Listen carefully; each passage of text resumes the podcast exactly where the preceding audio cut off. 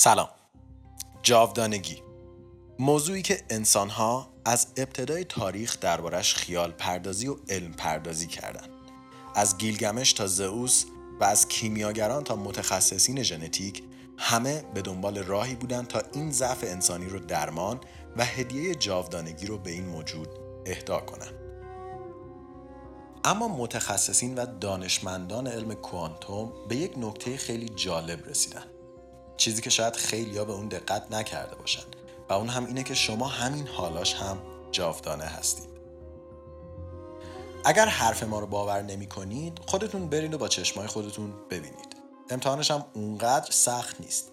تنها کاری که باید انجام بدین اینه که خودکشی کوانتومی رو روی خودتون امتحان کنید.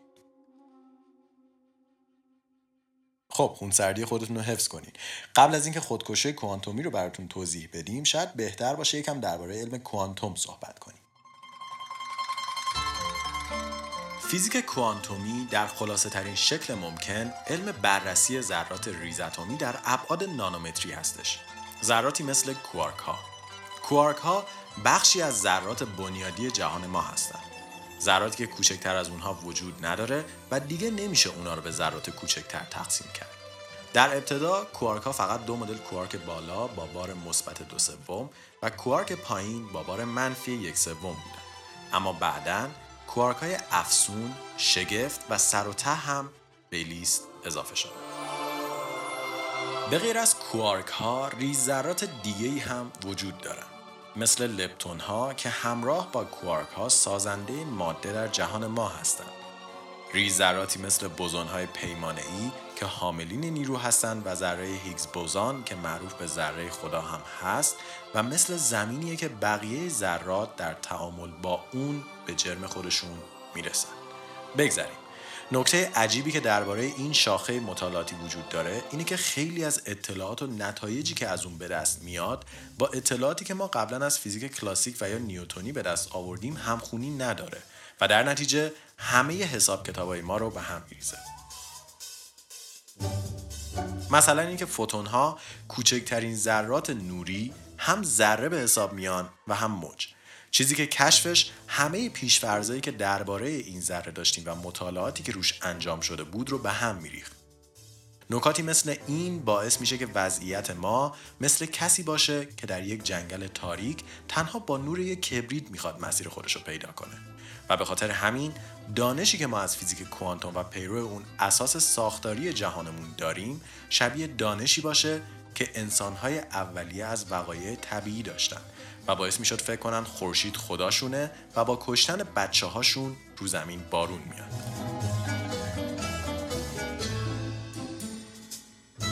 اما شاید بپرسیم که خب اگه اینقدر در این مسیر اسکلیم چرا بیشتر تلاش نمی کنیم که دانشمون رو افزایش بدیم؟ که خب اون موقع باید از آقای هایزنبرگ خواهش کنیم تا بیان و جواب شما رو بدن. نه این هایزنبرگ رو نمیگیم. هایزنبرگ اصلیه.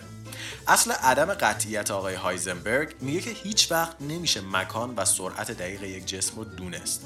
یا به عبارتی افزایش دقت در سنجش کمیت یکی از اون خواص مترادف با کاهش دقت در سنجش کمیت خاصیت دیگه است. یا به زبون آدمی زادانه تر خود امر اندازهگیری یک چیز باعث تاثیر روی اون چیز میشه. و نمی‌ذاره اون چیز و یا چیزهای مربوط به اونو درست اندازه گیری کنیم مثل این میمونه که یک فرد نابینا سیستمش این باشه که با پرتاب یک توپ پینگ پونگ به یک جسم و حساب کردن زمان برگشت توپ مکان یک جسم رو حساب کنه. خب مشکلی که پیش میاد اینه که ایشون هر بار توپ رو به جسم می‌زنه جسم به خاطر این برخورد یک مقدار از جای اصلیش دورتر میشه. پس حسی که فرد نابینا از مکان جسم پیدا می‌کنه غلطه. چون خود این حساب کردن جا باعث شده تا جای جسم عوض بشه. در فیزیک کوانتوم هم همین اصل پابرجاست. اصلا یکی از دلایلی که فیزیکدانها به سراغ ساخت تجهیزاتی مثل شتاب دهنده ذرات در سرن رفتن همینه تا تاثیر خودشون روی ذرات رو به حد اقل برسونن. چرا که حتی نوری که فیزیکدانها برای مشاهده بهتر به ذرات میتابودن روی اونا تاثیر می‌ذاره. به خاطر اینکه فوتون های نور به این ذرات ریز اتمی برخورد می‌کنن و سرعت و مکان اونا رو تغییر میدن. پس تنها راهی که برای بررسی یک سری از سوالات کوانتومی باقی میمونه استفاده از روش آزمایش فکری هستش. به این معنا که ما با در نظر گرفتن اصول کلی و اساسی فیزیک کوانتومی بقیه فرایند رو در ذهنمون انجام بدیم و سعی کنیم جایگشت های احتمالی رو حدس بزنیم. در این یک مورد هم از اونجا که انجام یک خودکشی کوانتومی واقعی خیلی کار سخت و ترسناکیه ما ناچاریم اونو به صورت یک آزمایش فکری انجام بدیم. خب حالا بیایم بریم سراغ اصل ماجرا. احتمالا همتون نظریه گربه شوردینگر رو شنیدین. بذارین خیلی خلاصه این نظریه رو براتون باز کنیم. اروین شوردینگر یکی از پایه‌گذاران نظریه مکانیک کوانتومی بود و در سال 1935 یک آزمایش فکری خیلی جالب رو ترک کرد. تصور کنید که ما یک گربه رو به همراه یک دستگاه عجیب توی یک جعبه می‌ذاریم و در اون جعبه رو میبندیم. به طوری که به هیچ وجه امکان اطلاع از داخل جعبه برای ما وجود نداشته باشه. حالا فکر کنید که اون دستگاهی که به همراه گربه داخل جعبه گذاشتیم یک دستگاه خطرناک هست که بعد از یک ساعت احتمال اینکه گربه رو کشته باشه 50 50 حالا سوالی که بعد از یک ساعت مطرح میشه اینه که گربه الان زنده است یا مرده؟ خب منطقی ترین کار اینه که مثل آدم در جعبه رو باز کنیم و ببینیم. ولی خب طبق نظر شرودینگر تا قبل از باز شدن جعبه گربه هم زنده است و هم مرده. شاید این حرف خیلی احمقانه به نظر بیاد. شاید دلیل اینکه آقای شردینگر هم کلا دانش کوانتوم رو بیخیال شد و رفت سراغ بیولوژی همین پوچی بحث بود. ولی در هر صورت این نظریه کاملا قابل بررسیه. و اینجاست که نظریه دنیاهای چندگانه یا many worlds theory مطرح میشه. این نظریه در سال 1957 توسط هیو اورد مطرح شد و می‌گفت که در لحظه‌ای که در جعبه قرار باز بشه جهان دو میشه. یک نیمه که گربه زنده است و نیمه دیگه که گربه به رحمت ایزدی پیوسته. و شما با باز کردن جعبه مسیر خودتون رو انتخاب می‌کنید. یا وارد جهان اول میشین و یا در جهان دوم خیلی ناراحت به آزمایش کثیفی که انجام دادین فکر می‌کنید. حالا همین نظریه رو میشه به همه کارهایی که انجام میدین هم بس داد. به این معنی که در هر لحظه و با هر تصمیم جهان شما دو میشه. جهانی که تصمیم به انجام اون کار گرفتین و جهانی که نگرفتین. و به این شکل همه احتمالات و همه حالتهای ممکن برای شما اتفاق میفته بدون اینکه خودتون از وجودش اطلاع داشته باشید. چرا که شما تنها یک مسیر رو طی می‌کنید و تنها از اون آگاهی پیدا می‌کنید. و اینجاست که به آزمایش که گفتیم می‌رسیم یعنی خودکشی کوانتومی. در این آزمایش شما داخل یک اتاق دربسته قرار دارین و یک تفنگ به سمت مغز خودتون نشونه گرفتین. اما این یک تفنگ معمولی نیست و جوری ساخته شده تا هر بار قبل از شلیک اسپین یک کوارک رو بسنجه و با توجه به وضعیت اون یا به شما شلیک کنه و یا نکنه. چیزی که احتمال مرگ شما رو پنجاه پنجاه می‌کنه. حالا شما نشستین و شلیک می‌کنین. هیچی نمیشه. دوباره شلیک می‌کنی. بازم هیچی نمیشه. دوباره هیچی نمیشه. الان احتمال نجات پیدا کردن شما تنها دوازده و نیم درصد هستش. دوباره و دوباره به تعداد صد مرتبه این کار رو تکرار می‌کنیم و همچنان هیچی نمیشه.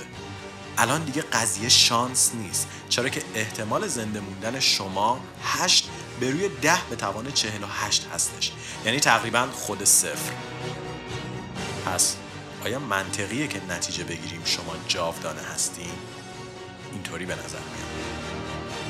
اما واقعا چه اتفاقی داره میفته؟ از کجا معلوم در همه این دفعات شما زنده مونده باشین و گلوله به اعماق مغزتون شلیک نشده باشه؟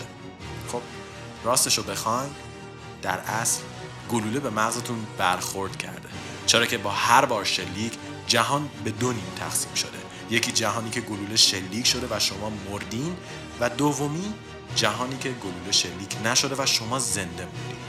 اما از کجا معلوم شما به جهانی که در اون مردین نرفتین به این دلیل که در جهانی که شما مردین دیگه شمایی وجود نداره که از مرگتون آگاه باشه. پس این آگاهی به جهانی منتقل میشه که در اون زنده موندین. جهانی که شما می‌تونید بفهمید که زنده هستید و هر بار که ماشه تفنگ فشار داده میشه این اتفاق میفته و به این ترتیب هوشیاری شما تنها در جهانهایی که در اون زنده موندین باقی میمونه. و تا زمانی که بازی رو ادامه بدین این روند ادامه پیدا می‌کنه. و شما جاودانه میمونید. اما این ماجرا فقط به این آزمایش ذهنی ختم نمیشه. دفعه بعدی که نزدیک بود ماشینی بهتون بزنه. نزدیک بود از روی صندلی بیفتین و یا موقع بیرون اومدن از هموم پاتون سر بخوره و با مغز بخورین تو زمین مطمئن باشین که جهانی وجود داشته که شما در اون جون خودتون رو از دست دادید و هوشیاریتون به این جهان منتقل شده. جهانی که احتمال نجات پیدا کردنتون به مرگ چیره شده. البته این تا زمانیه که احتمالی برای نجات پیدا کردن هر چقدر هم کم وجود داشته باشه. قطعا اگه احتمال نجات صفر باشه دیگه نمیشه گفت که هوشیاریتون به جای دیگه ای ممکنه منتقل شده باشه. چرا که در همه احتمالات شما با افتخار مردین. البته همونطور که گفتیم همه اینها یک آزمایش ذهنی بیشتر نیست و ممکنه هیچ صحتی نداشته باشه. ولی شاید قبول اون به عنوان یک واقعیت در کمترین حالت بتونه در این جهان پرهرج و مرج یک حس امنیت به ما بده. یک حس امنیت درباره زندگی خودمون و عزیزانمون. چرا که می‌تونیم مطمئن باشیم کسانی که از دست دادیم هوشیاری خودشون رو در یک جهان دیگه در کنار ما حفظ کردن و همچنان در کنار ما حضور دارن. پس حتی اگه ما اونا رو از دست داده باشیم ما اونا رو از دست ندادیم. و این شاید خودش دلیل کافی برای قبول این فرضیه باشه